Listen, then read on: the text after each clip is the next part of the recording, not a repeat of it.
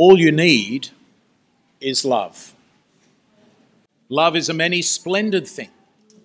Love lifts us up where we belong. And what the world needs now is love, sweet love. All you need is love. When Australia voted to approve same sex marriage in 2017, the Prime Minister declared after the vote, Love wins. When a friend of mine some years ago left his wife for another woman, he said it's because of love. And I recall a report in the news again a few years ago where a woman had killed her children.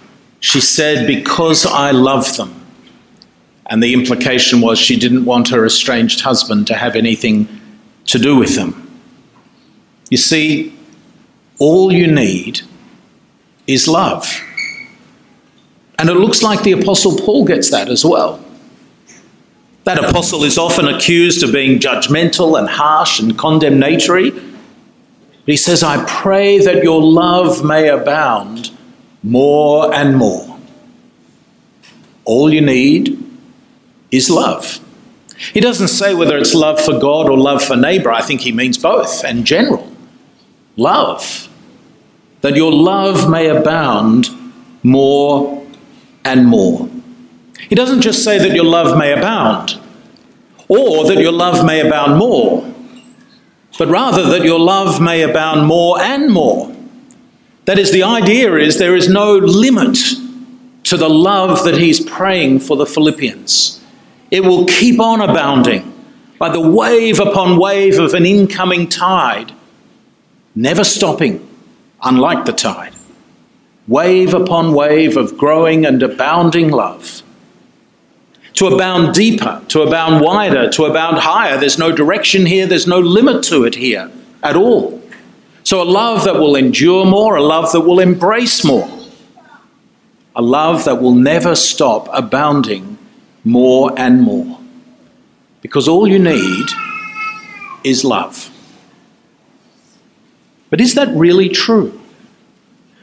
That all you need is love. You see, love actually is not all that we need. And Paul gets that, of course, because he prays that your love may abound more and more with knowledge and all discernment. It's not a, an unrestrained or non discerning or ignorant love, but rather love abounding more and more. That is, the love is abounding more and more but with knowledge and indeed all discernment. That is, the heart and the mind will be aligned here. It's not the heart ruling the head. Sorry, the heart and yes, heart and mind, heart and head. It's not the heart overruling the head or the head overruling the heart. There'll be love with knowledge and all discernment because the whole being of the person, head and heart, we might say, is attuned in love with knowledge and all discernment. Well, what is the knowledge that we need here? Paul's not, I think, referring to knowledge about God, information about God, but rather knowledge in a relationship with God, knowing God relationally, seems to be what he has in mind here.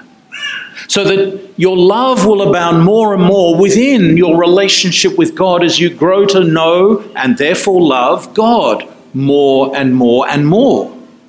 And in knowing God more, in a relationship with God more, growing in your knowledge intimately of God more, we will know and understand and discern what are God's loves and God's desires and God's priorities as well. We'll begin to know more of God's character as we grow in our knowledge of God within a relationship with God. And that's what the discernment, the all discernment, is pointing to here. Love is to be discerning because our love of God and therefore our love of others and other things and people and so on will be uh, discerning, will be in line with the priorities, the values, the desires, the character of God Himself. So, for example, that is why love, proper love, is patient. Paul says that, of course, in the famous passage in 1 Corinthians 13. Love is patient, love is kind, love isn't puffed up and boastful, love endures. And that's because of the character of God and the priorities and the desires of God. And as we uh, grow in our knowledge of God in a relationship with Him, we understand more and more of what true love is like, what proper love is, what discerning love is. A love that, in that example, is patient and kind and not puffed up and boastful. And we get then that the love of God is demonstrated in Scripture, which we begin to know relationally and grow in our relationship with God, is always a faithful love. God sticks with his people. He's not fickle. He's not, his love for us is never fleeting in the Bible story. And so we discern then that true love lasts. True love is enduring. True love is faithful. And therefore, true love is moral when it's within a relationship of marriage, a common metaphor in Scripture. And it's loyal to friends, loyal to other people, it's honest and truthful. Because that's what God's love is. And we discern and grow in our knowledge of God's love, not informationally primarily, but in our relationship with God. And so love won't keep a record of wrongs, because God doesn't when he shows us mercy and forgiveness. It doesn't mean, though, that love turns a blind eye to wrongs and, and washes over sin and evil and so on and says, oh, that doesn't really matter. Love doesn't ignore what is wrong and evil and sinful, but it's merciful and forgiving. It won't keep a record of wrongs. So, love will never be satisfied with turning a blind eye to sin, but will love in truth and if love is discerning, if love is within knowing God and a relationship with God, then love of fellow Christians will have limits in a way. It will be discerning morally and theologically about what is right. It won't just pretend that we're all a happy family. It won't keep a record of wrongs, but it's a love that's discerning because God's love is discerning. It's out of love for us that God brings discipline and sometimes even judgment through Scripture.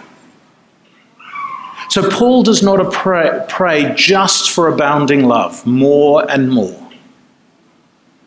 It's rather love with knowledge and all discernment. But that's not the end goal of his prayer.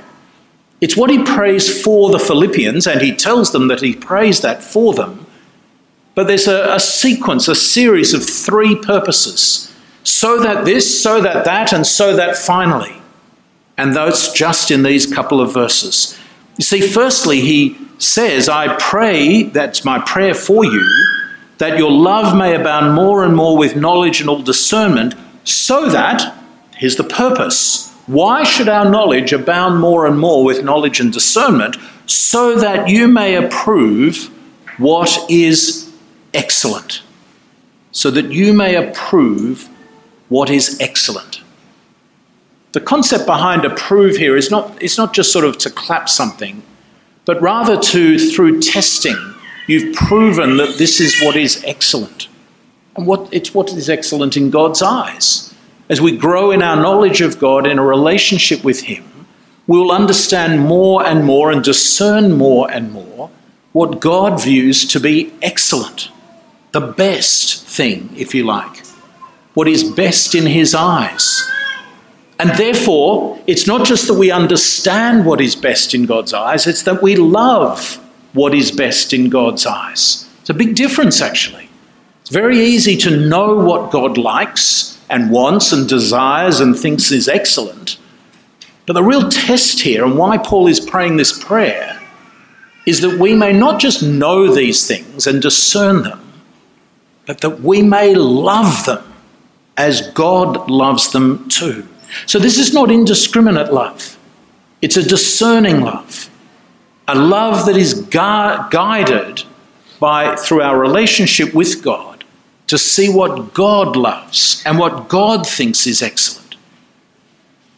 Now, this is right at the beginning of the letter to the Philippians, but right at the end of the letter, Paul comes back to this idea.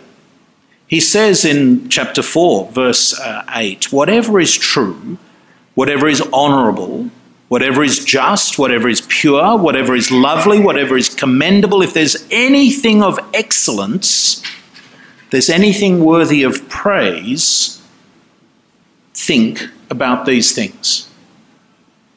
Now, here, Paul is not saying just think about them, he's saying love them. But in order to love them more, we think about them more. So Paul comes back to this idea of excellence, pure, noble, and right. So often we fill our minds with things that are not noble and good and right. And then we struggle to love what is noble, good, and right and excellent. So, this abounding love with knowledge and all discernment is so that you may approve what is excellent, what is pure, holy, good, noble, what God thinks is the best. That we not only understand that, but indeed we love it. So, where do we fit with that? My guess is that most of us here have a fair idea of what God thinks is good and right and honourable. But do we love that? Do we love what is good?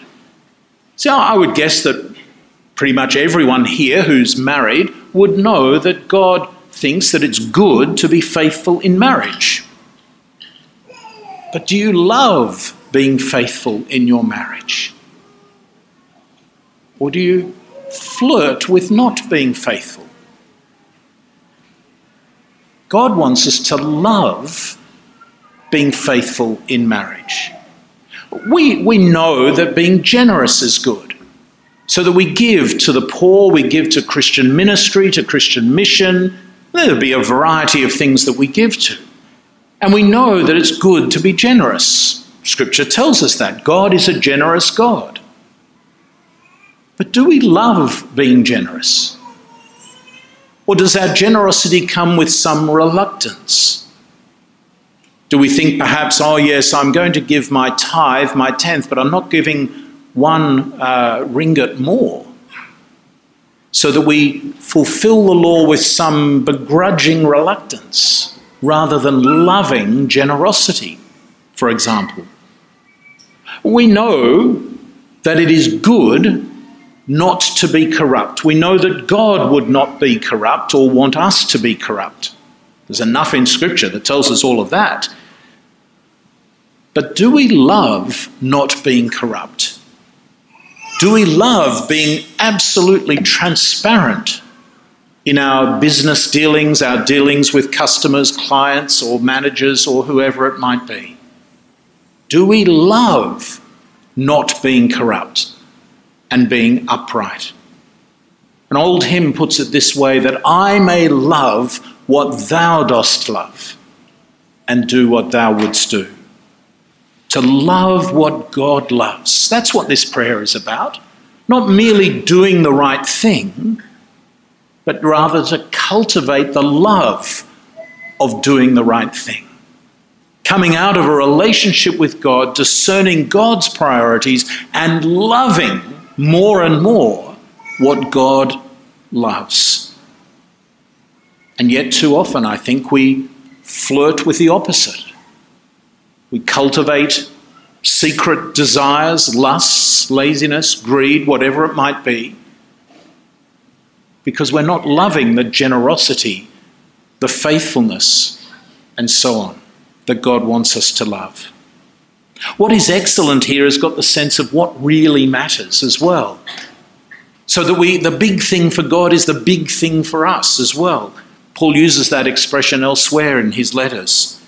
So to love with knowledge and love with all discernment gets God's priorities, gets the big thing, isn't distracted or or or totally uh, fixated on small or trivial complaints and grumbles. It gets God's big picture. It gets what God wants. Paul later, for example, in Philippians chapter 3, will say, the surpassing worth of knowing Christ. So that's just one excellent thing of God. The surpassing worth of knowing Christ. How excellent, how big, how a significant priority that is that God wants us to love. in the knowledge of Christ. Last week, you would have seen that uh, God, who began a good work in you, Paul expects will bring it to completion on the day of Christ, from verse 6. A danger of reading that verse is say, Yeah, God's begun a good work in me, and I'm going to sit down and I'm going to enjoy my Malaysian food and put my feet up and keep cool, and God will fix, finish this work in His time, and I'll sit back and relax and watch Him do it. Let go and let God, as some people say. But that's actually not what Paul has in mind. God will finish the work he began in us, but we are to love with an abounding love more and more with growing discernment and knowledge. There's an onus on us, a responsibility for us to be like that and to keep testing and proving what is excellent, what is the best, what are God's priorities. But even that is not the ultimate goal of this prayer. Paul prays that your love may abound more and more with knowledge and all discernment, so that you may approve what is excellent, so that you will be pure and blameless for the day of Christ. It's the, uh, the next step of the purpose, if you like. The word pure has got more of a sense of purified. That is, over time, we are to be more and more purified for the final day of Christ's return like metal that's taken out of the ground and heated at massive temperatures, and the metal becomes pure metal. The, uh, the bad bits of it, whatever they're called, I forget, uh, all burned away. And so the idea is that our Christian life is being purified, ready to be pure on the final day of Christ, tested and proven. So, what is most excellent? What really matters then is our purity, our purification, if you like, our blamelessness on the final day. What does that look like? Where I live in Melbourne, uh, there are some fruit trees, and a couple of years ago, uh, the grapefruit tree was astonishingly abundant. And where I live, I'm the only person who will eat grapefruit. And, uh, and I calculated that probably in that season, I I, I might have eaten about 150 grapefruit. A little bit excessive, probably. None of them with sugar, let me say. I love grapefruit actually, but I did get a bit carried away. But when I saw the tree, the tree was almost yellow. That is, I didn't have to sort of peel the branches back thinking, is there any grapefruit here? The fruit stood out. The fruit was obvious. The branches were bending under the weight of all the fruit. And on the final day, being pure and blameless means, as Paul says at the beginning of verse 11, filled with the fruit of righteousness. The sense of being like a heavily laden fruit tree, the fruit of righteousness will be evident and obvious in us. Christ is not going to have to sort of peer closely at us with a microscope and say, Is there any righteousness here on this final day? It will stand out like the grapefruit on this yellow tree.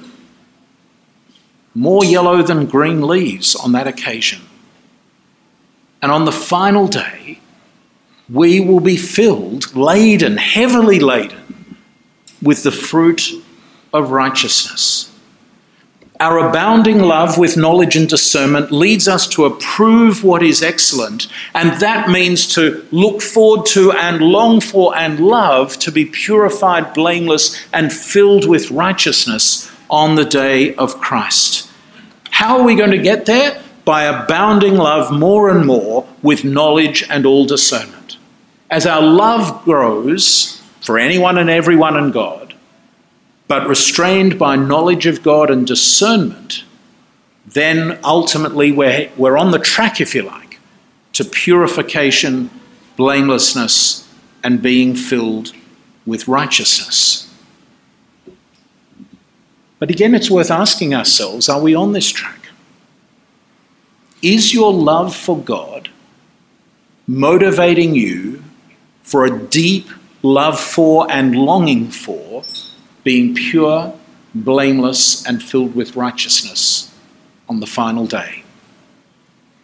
Or is it more that you think, you know, here on earth it's, you know, it's fun to sort of think these thoughts, lust, greed, laziness, whatever it is. On the final day, I'll, I'll wait for that. That's coming. Is that you? Or is your abounding love stirring your heart all the time to love being pure, blameless, and filled with righteousness? It's hard, I think, because our community doesn't think that way. Western culture doesn't think that way, and I don't think Malaysian culture thinks that way. We, we often applaud people who are impure and full of blame and lacking in righteousness. We like that sort of undercurrent of wrongdoing too often in our society, far too often. I suspect there's something of that in this culture as well. And the danger is we get caught up in that and think, oh, well, you know, just be like our world and finally I'll be pure and blameless on the final day. But no, that's Paul's saying now. Abound in love more and more now for purity, blamelessness, and being filled with righteousness. So, are you longing for that final day of the Lord's return? I think Christians around the world have largely lost their longing and love for that final day, especially in the West where things are so comfortable and wealthy. Why do you want to look forward to something else? We've lost that cutting edge, I think. And what about your love for others? Your love for your fellow Christian, your love for your neighbour, your family, your friends who are not Christian? Is your love for them longing for and loving for them to be pure and blameless and filled with righteousness on the final day? Or is rather your love for them merely conditioned by the enjoyment, the fun that you might have now?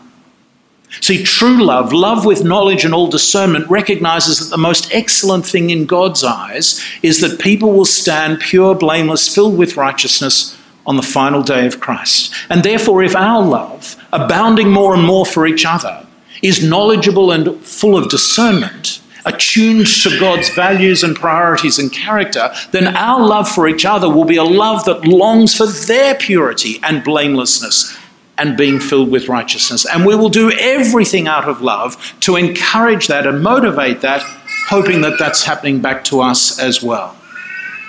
Is that you? I hope so. And is the fruit of righteousness gradually ripening in you?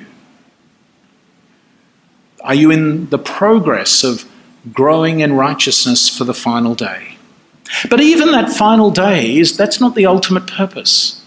What God's on about, big and important and a high priority though this is, that we stand pure and blameless and filled with righteousness on the final day, there's an ultimate purpose here. Paul prays that their love will abound more and more, so that they may approve what is excellent. And that leads then to so that you'll be pure, blameless, filled with righteousness on the final day.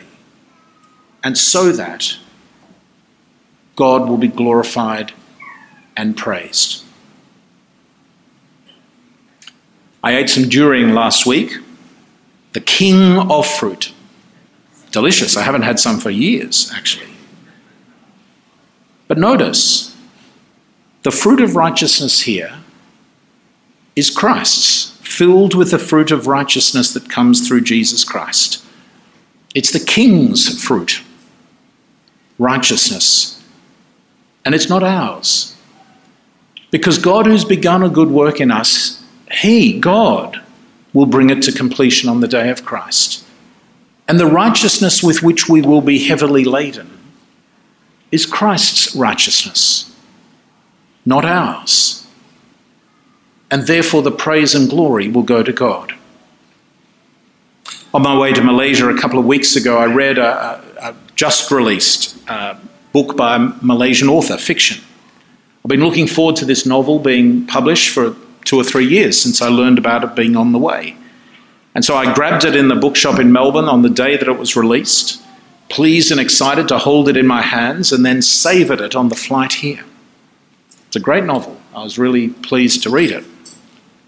But at the end of reading the novel, I didn't sort of pick up the novel and say, What a beautiful novel you are. What a wonderful job you've done. How much you, I've enjoyed reading you on this flight to Malaysia. The air stewards would have looked at me oddly if I'd done that, I suspect. But what I did was send a message to the author of the novel, whom I happen to know. I don't write to authors generally. And I say, This is a great novel. Well done. You've authored a brilliant novel. Now, just because you might want to read Malaysian fiction, the book is The House of Doors by Tan Twan Eng, his third novel, set in Penang in the 1920s. But I wrote to him and said, Fantastic, I've loved the novel, well done, what a great work you've done. And on the final day, when we stand before the, the Lord Jesus Christ, and there we will be together, I'm not going to say, Tim, what an amazing job you've done growing in righteousness over these years. I'll praise God because you'll be God's masterpiece. It's the fruit of righteousness of Christ that will be evident. And so it will be for all of us. It's not our work, achievement, our righteousness that will be evident on the final day. It's the righteousness of Christ. And therefore, the praise and the glory will go to the author, God. We will be his masterpieces. And so we'll say to each other, wow, what a change, what a work that God has done in you. You know how we sometimes see someone's kid and you say, haven't you grown? On the final day, we're not going to say, Haven't you grown in righteousness? Yes, we will have, but it's not you that's grown, it's God who's grown the righteousness of Christ in you and in us. And that's why the praise belongs to God. As the end of this uh, section says in verse 11, to the glory and praise of God. On the final day, as we stand dripping with the fruit of Christ's righteousness, with abounding love, unrestrained and yet discerning, with our pores pouring forth purity, with our bodies beaming brightly with blamelessness, we will praise God because He's completed us with the righteousness of Christ, and we will be His masterpieces. Notice that in this prayer, Paul does not command the Philippians to abound in love. He doesn't say, You must abound in love more and more. He says, I pray that you may abound more and more, because Paul recognizes this is God's work. And yes, the, the, the, Philippians are to exercise love and grow in knowledge and discernment and so on. But ultimately, it's God's work, and that's what Paul prays for. And he tells them he's praying for them because he wants to encourage them. Is this your prayer for you, for your friends, family, and others? Are you praying for each other in this congregation that you abound more and more with love, knowledge, and discernment so that you'll be pure, blameless, and filled with righteousness on the final day? For Paul's prayer here should propel us to pray and propel us to love, to abound in love, to abound in love more and more, molded by knowledge and discernment in a relationship with God, so that in the end, on the final day, pure and perfect, spotless we will be, and God will be praised. Amen.